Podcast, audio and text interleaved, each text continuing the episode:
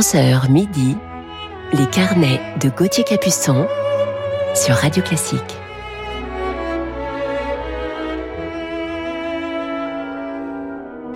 Bonjour à toutes et à tous et bon réveil en musique. En ce dimanche matin, il est 11h. J'espère que vous avez tous pu profiter de quelques jours de vacances. Je vous avoue que pour ma part, j'attendais ce retour à la montagne avec beaucoup d'impatience. Alors ce matin, en deuxième partie d'émission, je vous parlerai du doyen de la musique, en tout cas des chefs d'orchestre qui sont encore en activité. Mais place à la musique tout de suite avec l'un de ses jeunes collègues, Andris Nelsons, à la tête de l'Orchestre Philharmonique de Vienne.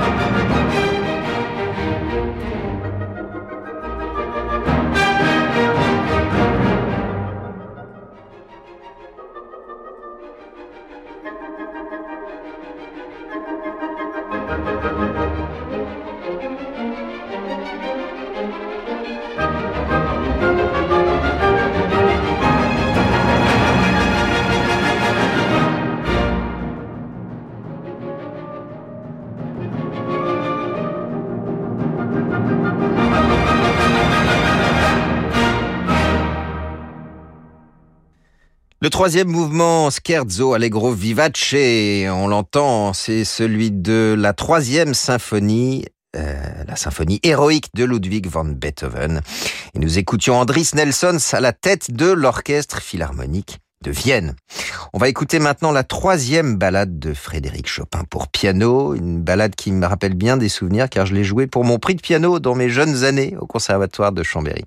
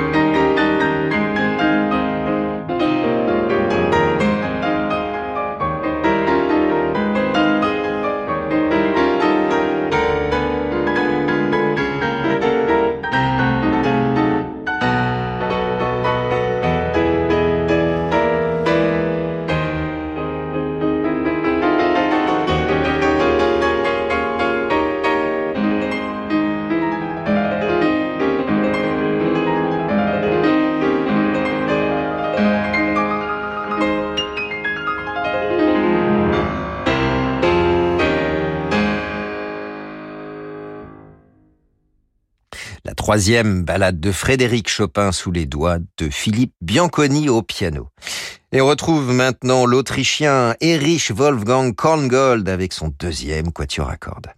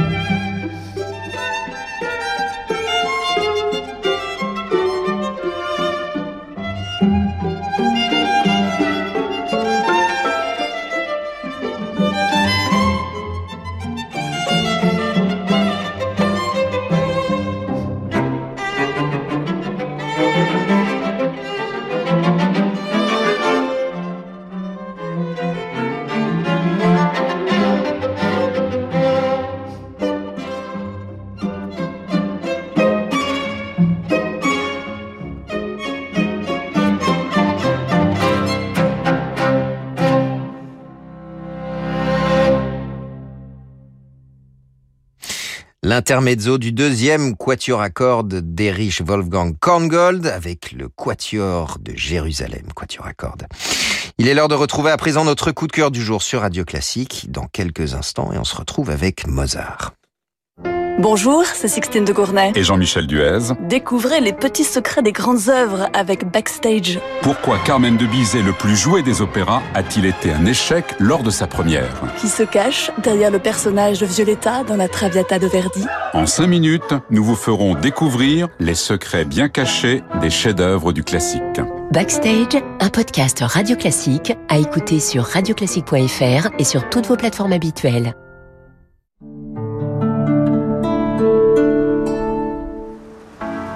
Allô Alain, c'est Géraldine. Je suis pas très à l'aise. Philippe vient de partir en mer tout seul, sans moi, et vous savez, avec ses oreilles. Il a bien pris ses deux paires d'appareils auditifs. Ah oui, je les ai rangés moi-même. Et il entend très bien avec. Oui, bien sûr. Bon, alors tout va bien, il peut être tranquille, et nous aussi. Avec Chinchin Audio, la sécurité pour 1 € de plus, ça n'a vraiment pas de prix. Chinchin Audio, votre deuxième paire d'aides auditives pour 1 € de plus, jusqu'au 31 août 2022. Voir conditions dans nos magasins Alain Afflelou Acousticien. Dispositif médical, lire attentivement la notice, demandez conseil à votre audioprothésiste.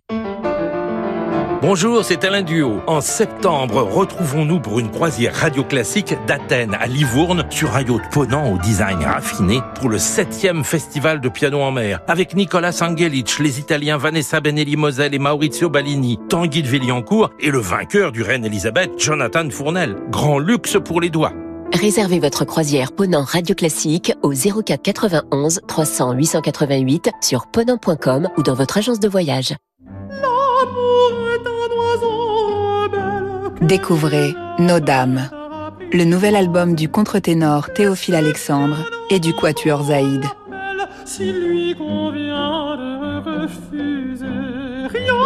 Nos Dames, un hommage universel aux héroïnes d'opéra, célébrant la beauté musicale au-delà des genres. Nos Dames, le nouvel album événement. Embarquer à bord de l'Express Côtier en été, c'est découvrir la Norvège sous un jour exceptionnel. Avec le soleil de minuit, les paysages livrent des secrets bien gardés. Entre montagnes, îles et fjords, la navigation est plus envoûtante que jamais. Au fil des 34 escales, le décor s'anime pour devenir le théâtre d'authentiques rencontres. Réservez votre croisière Hurtigruten avant le 31 mars et économisez jusqu'à 400 € par cabine. Réservation au 01 86 65 12 50 et sur hurtigruten.fr. Offre soumise à condition. Jusqu'à midi, les carnets de Gautier Capuçon sur Radio Classique.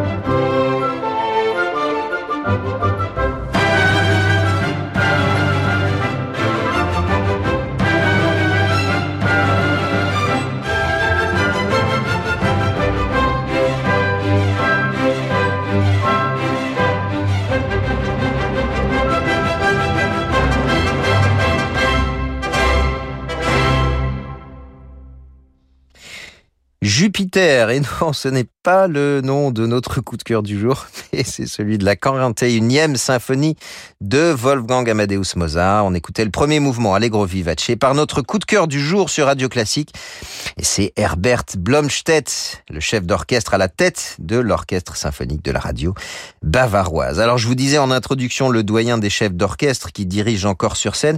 Je ne sais pas si vous connaissez l'âge de notre coup de cœur du jour. Je pense qu'il ne m'en voudra pas de vous le donner. Lui qui ne change pas avec son air de jeune homme du haut de ses 94 ans.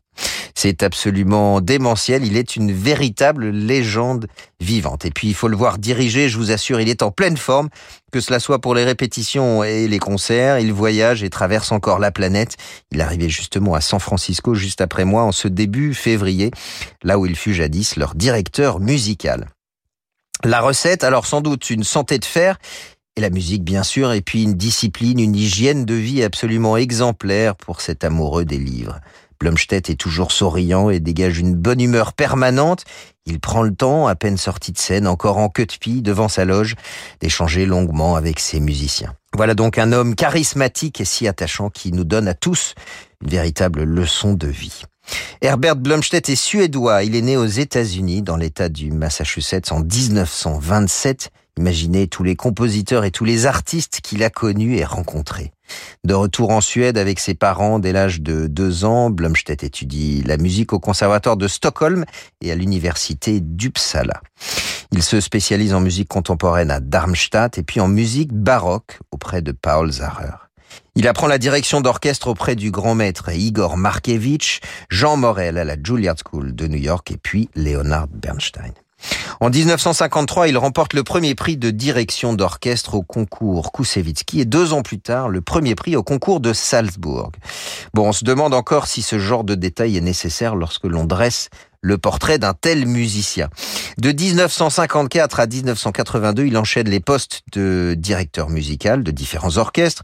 Tout d'abord, l'orchestre symphonique de Norrköping en Suède, l'orchestre philharmonique d'Oslo, l'orchestre symphonique de la radio danoise et puis l'orchestre symphonique de la radio suédoise.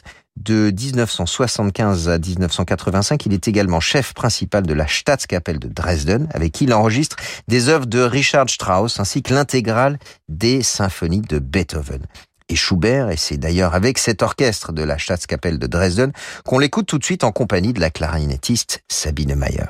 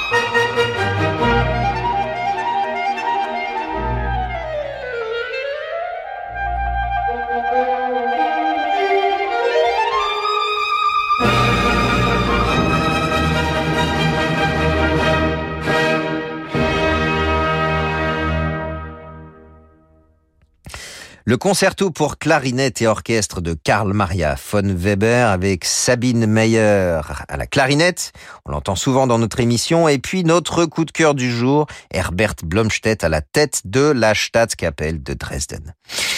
Blomstedt sera ensuite le directeur musical de l'Orchestre symphonique de San Francisco de 1985 à 1995.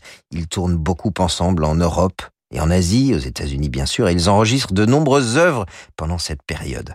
À partir de 1996, Blomstedt sera le chef principal de l'orchestre symphonique de la radio de Hambourg, puis de l'orchestre du Gewandhaus de Leipzig, de 1998 à 2005.